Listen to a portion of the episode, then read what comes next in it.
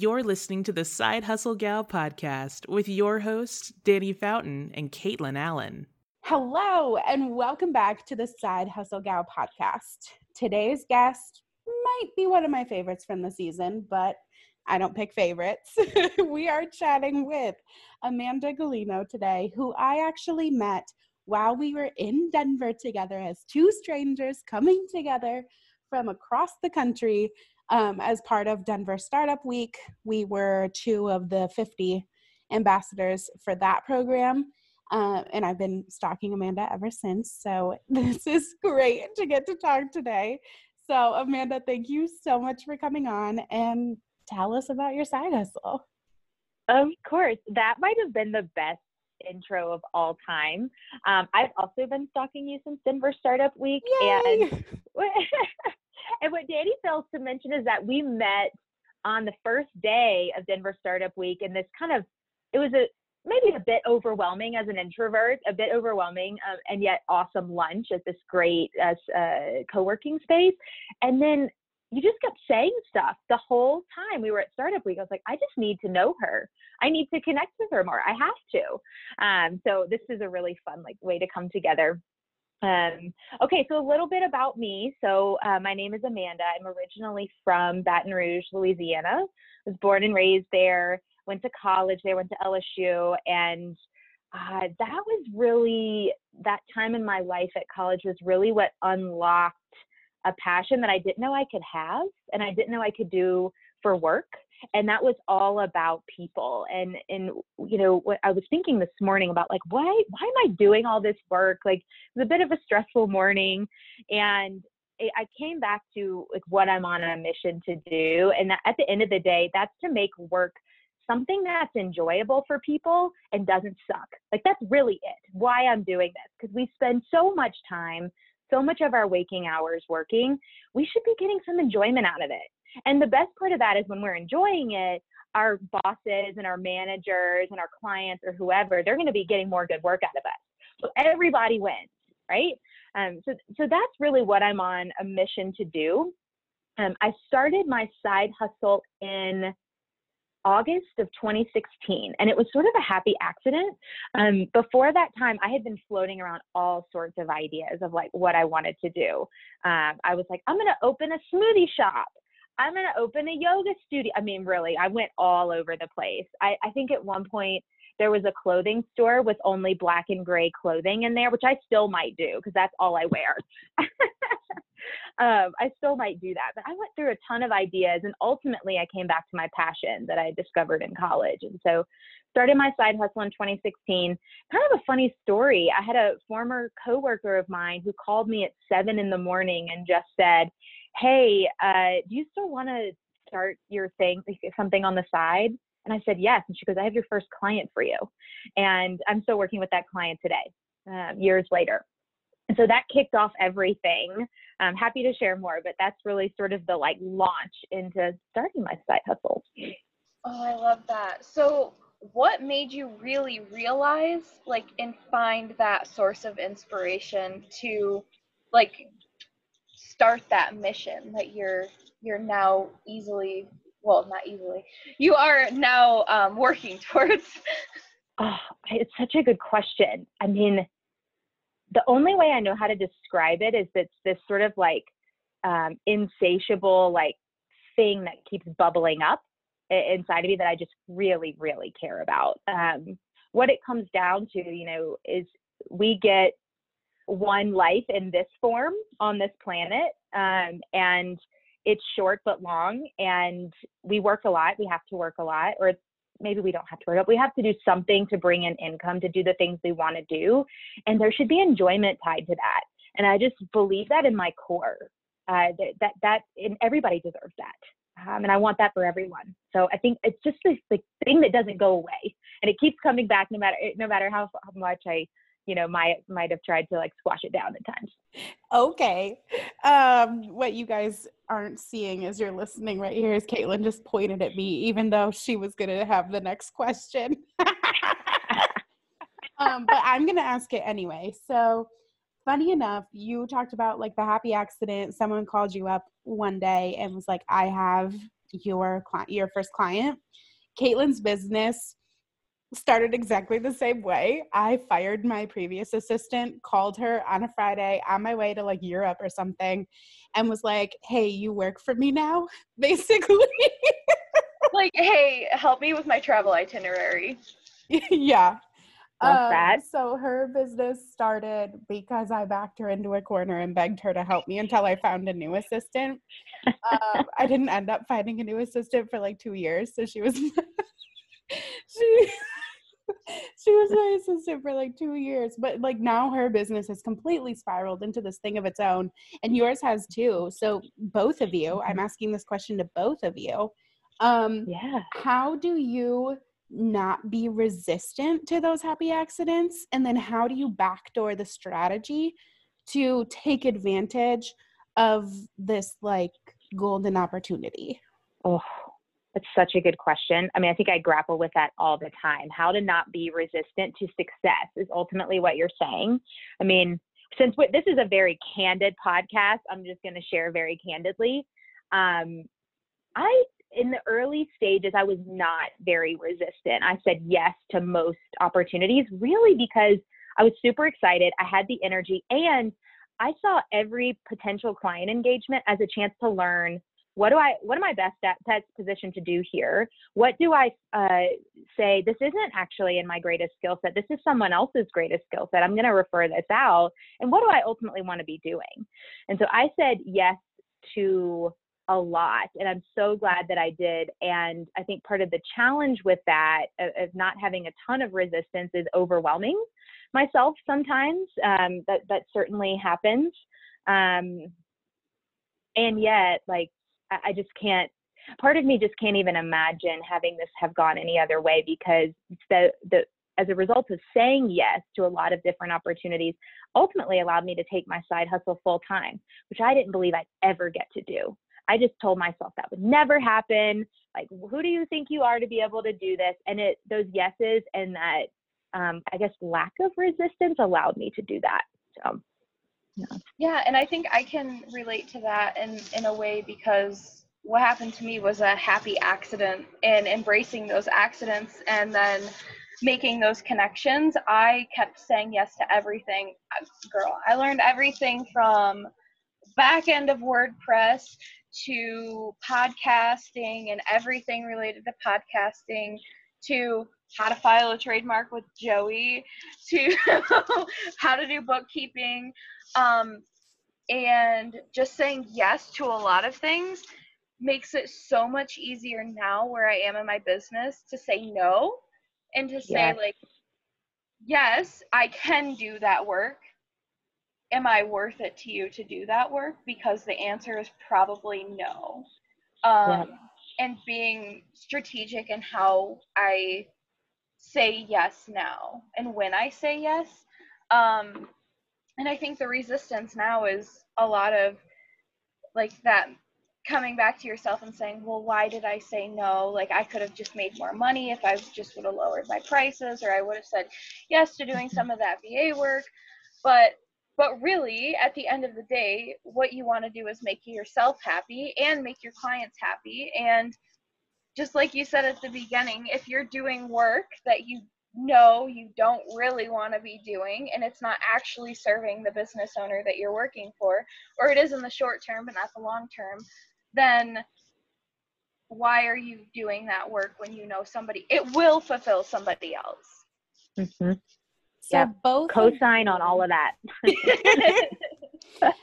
both of you took these happy accidents and both of you have since rebranded completely pivoted etc into the thing that you actually care about and want to be doing long term so when you did that amanda what was it like to uh, walk away or tie up neatly those relationships that were no longer serving where you want to be now and because i think a lot of us have a bit of a scarcity mindset of if I let go of this client work, I will never find client work to replace it. So, how did you trust letting go to get what you wanted?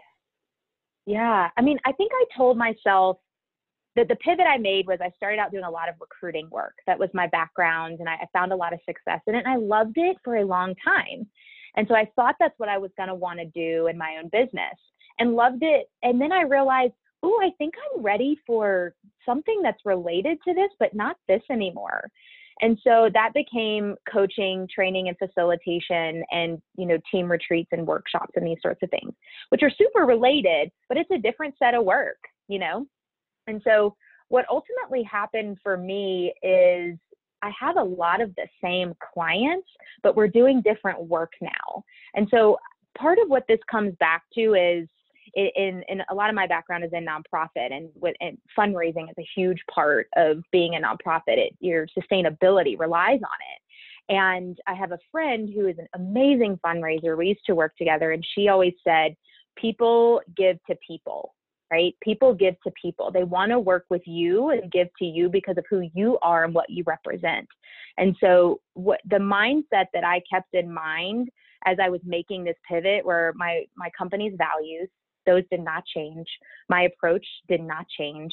Who I am did not change. I stayed true. And if there was a natural fit with companies and individuals in this new scope of work, we continued to work together there were a few cases where it wasn't necessary and I referred that work out to amazing recruiters. And I'm so happy. That gives me so much joy to be able to do that. Man, I can totally relate on that uh, in that capacity as well because um, when I moved out here to Arizona, I was working at a multi-million dollar nonprofit doing AmeriCorps Vista, which is domestic Peace Corps. So right away, you're told it's all about the story. It's all about the story because that's how you can get people to give you money. It's always about a story. Um, and in my opinion, if you're an entrepreneur and you're telling people a story, why why tell a fake story when you could just be authentic and tell how you want to work or how you want to work with a company? So, ooh, mm-hmm. that's real good. That's real good. Thanks. Um, but the other thing I wanted to ask you was, what is your what is your goal? Like, what what what would the perfect entrepreneurial world look like for you if your goals were met? Yeah, I my goal in my life it's not separate from my work it's been the same for years and my ultimate goal is just to be happy and so that is a question and that may sound like that's kind of ridiculous. There's no data tied to that. There's no numbers. Um, but that that really is my goal. And so I check in with myself a lot on a daily basis, on a weekly basis. I do. This is real cheesy, coming from a former HR person, um, but I do reviews of myself every year. Now they're not like performance reviews. There's no numbers, but they're reflections. And I ask myself, how much did you enjoy this year? You know, like what work gave you the most joy? Where did you add the most value? These, these sorts of questions. There's a, and I have a freebie. I think actually, if it's not on my website, I'll put it on there because um, it's just something I, I want everybody to be able to do these these reviews of yourself. Um, but I ask myself that a lot. And if the answer is yes, I keep going. And if it's not, I pause and I figure out what is the learning here. Doesn't mean I'll bow out of something or pull out of a commitment, but I will pause and ask myself, what like what is this teaching me right now? And like how do I not come back to this if it's no longer serving me? Um, so that that's really ultimately my goal. Uh, that and to be doing work that's in service of my my mission, which is to make work better for people, make work work better for people. So I'm curious. Uh, you now have to juggle multiple priorities. You have your own priorities as a business owner you have the priorities that your clients have essentially made top of mind because they're what's in your scope of work. You have the mm-hmm. client's businesses priorities, whatever those are. And then you also like want to have a personal life with priorities too. Yeah. Uh, how do you juggle all of those? Uh, how do you prioritize them when a lot of them deserve first billing for different reasons? What's the yeah. strategy? Yeah, sometimes I do it well, sometimes I don't. Um, that that's the honest answer. So there are a couple of things that I do. Some of them I or hints I took from you, Dannie. Um, one is I have some really, um, I guess rigid's not the right word, but some strong commitments around how I manage my calendar. and my time. So I have at least one day a week where I do no external meetings at all. I get work done. Yeah, baby's like, yes. Um, and it works so well for me. And it, I call it the day I get work done. It just, it just is what it is. Um, what also really works about that for me is one of my top personal values is freedom. And so if I've got a totally blank work day, to me that feels like I can work from 6:30 in the morning to 3:30. I can work from 6:30 to 7:30 and then go work out and come back. I get to decide. And so that really feels like it's it's a grounding and a freeing experience to have those sorts of calendar boundaries, if you will. Um, I also will say that I have a lot of capacity. I just have figured out how to work efficiently working in under resourced nonprofits for 10 years. It's just, uh, it's a blessing and a curse, I will say. Um, but it, but it is definitely something that's helped me. Uh, the last thing, and this is kind of a funny story, um, I have held on to this narrative that hasn't been serving me. Um, this will sound familiar from a conversation we had at Startup Week that why would I pay someone to do something that I can do myself? So for the last however many years, I've been doing everything in my business myself, with the exception of isolated projects. And last Friday, I just had a moment where I was like, not anymore. Like, if this is going to be how it feels to be a business owner, I don't want to do it anymore. And I knew I had a choice in that moment. So, in one day, I hired um, my coach, someone to do my social media, um, someone to help me with scheduling. And then there's one other thing that I forgot there. Oh, some support on projects where like I just need a thought partner. You know, working alone, it can be really isolating. I loved having a team. So I brought on a couple thought partners all in a day. And I mean, just the transformation this week has been unreal. Um, so those are those are some of the ways. But I think the message in there is yes, be scrappy. I don't believe that you have to spend money to make money. You can start a business on just a little bit of investment, sometimes no investment, and consider when that approach no longer serves you before I did. I'm like a year overdue from figuring out the support structures inside of my work. So outside of that, um, which I have to say, I have a work day Wednesday where, like, my Wednesdays, I don't book client meetings. And I'm like, no, you cannot impede on my work day Wednesdays. Um, because Dannie made it. me. it was Dannie who yes. taught me that. Um, what outside of that hiring have you made any mistakes in business that you think others could learn from yeah i priced myself way too low to start and therefore had to take on more work. I wish you all could see us because there's some smiles coming through. I mean, this is a really common problem, especially uh, in the work that I do with women. Most of the women I coach, uh, or most of the people I coach, identify as female. Um, and this is a very common problem. So I priced myself too low. That was a big one. Um, what else? Took on too much work. That's very connected to pricing myself too low. And for a while, I, and this is funny because I, I used to tell my team when I would hire folks, like, if you respond to emails at night and on weekends, the expectation for going forward is that you're going to respond to emails on nights and in weekends. And it's hard to make a change after that because you're putting people through a change. It feels like they're losing part of you and you're not performing up to your standard that you used to. And yet, I was working 5 a.m., 9 p.m., seven days a week, and I had to make some changes um, mid engagement. And l- luckily, most, I think everybody was very gracious. Um, I think people respond when they see you practicing work life integration. Most people want that for themselves and don't have it. And so the response was actually really positive um, to putting up some of those boundaries, but I had a lot of fear in doing it. Um, I guess the last thing I'll, and, oh, go ahead. Um, to that point, I think pivoting is so hard and changing the way you communicate. So I now have in my email signature um, a little italicized thing that says, I often send emails outside of nine to five. This is not because I am online or expect or will offer an immediate response. It's because work flexibility is very important to me. And then I link to this article that talks about what is work flexibility. Um, honestly because I was too chicken shit to do what you did and like pivot back to not having those expectations.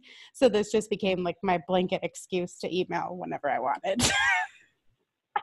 I love, but you know what the beauty of that is? Like it's clear, right? It's really, really clear. Like, I'm doing this, but that doesn't mean I expect this of you. The more clear we are with ourselves and with clients, I, I think you can make almost anything work when you're clear, honest, authentic, and direct.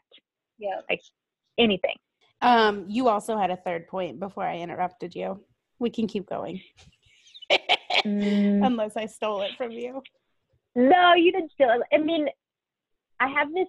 Oh, I do remember what it was. So the word mistake um, has come up a couple of times, and I'm just wrapping up my uh, coaching program. I wrapped up a couple months ago, and there's this mantra that they shared in it that's you cannot make a mistake. And I'll be honest, for the first several months, I was like, that's bullshit. I make mistakes all the time. And yet, the more I dove into it, it and this has really helped my mindset. Um, their perspective, and now my perspective, is that at any given moment, we are doing the best we can with what we know and the tools we have available to us at that moment. And so, because that's true, there really are no mistakes. Um, and so my it's that mindset as someone that can identify as a perfectionist at times has really helped me to get out of the I don't want to make a mistake to this is the best I can offer at this time, right? Or this is I am truly giving my best right now. And and if I if there's something that's wrong, I'm using air quotes, um, it's not a mistake. It's just a chance for me to do better next time. Um, so. Oh my gosh, I have so much to say on that. So first off, I have a tattoo that says uh, "Never a failure, always a lesson" because it's never a mistake. I mean, yes, you can make mistakes, right? But it's taking that mistake and learning from it, and like that's what it should be as a lesson. Um, but I totally agree with the you made the best decision you could could with the the stuff in front of you. Um, and on teams that I work for right now, we're hiring out a lot and when you're a side hustler and you're getting hired onto these teams um, specifically vas i know that vas can be put in weird situations where there aren't sops in place there aren't processes in place and the owner expects the va to know exactly what they're talking about 24 7 and that's just simply not going to happen. Um, so if you're a va side hustler I feel you. Feel free to DM me and talk about it because that was my life for a really long time. Um, but then pulling in that, okay, well, I don't want to do this anymore. The scarcity mindset of, well, if I niche, then I'm going to lose out on whatever it is. Um, how did you pull yourself away from the scarcity mindset and decide to actually like make the change? Like, what prompted that? I'll be honest. Um, I don't know that I got out of the scarcity mindset before I made the change. I just said, it's not working the way it is. So my options are to continue the path I'm going on and know that my fate is secure, that I'm not happy in what I'm doing and I'm not fulfilling my personal mission, or I make a change and then it either works or it doesn't. And I decided that that was worth it to me to make the change and be open to the fact that, hey, this might not work out for me. And that's okay. I will figure something out. Um, I also approached when I took my side hustle full time. That that was probably the the single most fear I felt for a long amount of time because I was living in the Bay Area, the most expensive area of the country, losing a salary, a pretty good salary, losing benefits. I mean, I was terrified, truly. And I think ultimately what helped me was um, knowing that I have a like some money scarcity stuff I still work through. I saved up uh, about like two months or three months of expenses, so I knew I had a little bit of a runway. I trusted myself that I'd be able to find a job if I needed to in that amount of time. If it if it truly bottomed out. Um, and then I approached, this was really the game changer. I approached everything like an experiment. I said, I'm giving myself 18 months. 18 months. And if this works out and I am in it and I'm loving it at 18 months, awesome. And if I'm not, it was an awesome experience. I'll do something else. And that totally shifted my mindset to be able to say, I have a lot of freedom here and I'm gonna just have fun with this. And that that was probably the number one thing that has contributed to the success that I've had. Dannie and I are over here nodding because that's this the money mindset is me to a T of Mm-hmm. are you like are you sure I can niche because what if like I get I feel like this is one thing that people don't tell you when you start niching and when you start raising your prices though is I've had three prospective clients come through super excited to get started with me and I've had three no's in like a span of 2 days and that can feel so like man what am i doing? Maybe i'm doing everything wrong. Like maybe my pricing is wrong. Maybe maybe whatever like all of these negative thoughts. And then you're like but wait because when i do get that one client who is going to pay me the rate that i need to be paid at that that client is going to be served in ways that i don't think they've ever been served before because i'm the only one that's doing the thing that i'm doing. Um, not to say there aren't any other people like me but they're not working with me specifically. So, anybody out there listening, like you get lots of no's as you niche and as you raise your prices, but it's worth it. it is Yeah. so worth it to work and do the work that you want to do. Um, Yeah. So, I guess that's kind of wrapping it up. Um, is there anything else you'd like to share with our audience uh, about like your business and where can we find you on all of the interwebs? Of course, of course. Thank you. Um, so what I do, I love variety, and yet I also love. Uh, I think niching is really valuable. So within my niche around uh, fulfillment and enjoyment at work, I do three things. So I work with organizations on developing uh, people-focused cultures. That's one thing. Um, love that work. I uh, am a coach, so I work primarily uh, with people who identify as female on a one to one basis. Um, frankly, dealing with a lot of the issues we've talked about today money mindset, fear, imposter syndrome, all of these sorts of things. I'm, I basically in the coach that I needed like four years ago. Um, so, coaching and then uh, facilitation and training and workshops. Um, around things that I call essential workplace skills. Um, so things like feedback, healthy feedback, um, interpersonal communication. I do some career-based workshops, etc. Um, in terms of where you can find me, I am one of these like rare breeds of millennials that's not super into or all over social media. Um, that said, you can always email me. So my email is amanda at a bettermonday.co, not com, co. Um, my website is a great place to just check out more of what I do. And then the one place I am pretty active is on LinkedIn. Um, and so my profile is just under my name, Amanda Gulino. Um, my website is a bettermonday.co. Yay. Thank you so much for hanging out with us today. Uh, yet again, Caitlyn and I have been talking all day as we're recording about how good season four is going to be. And this is yet another awesome episode.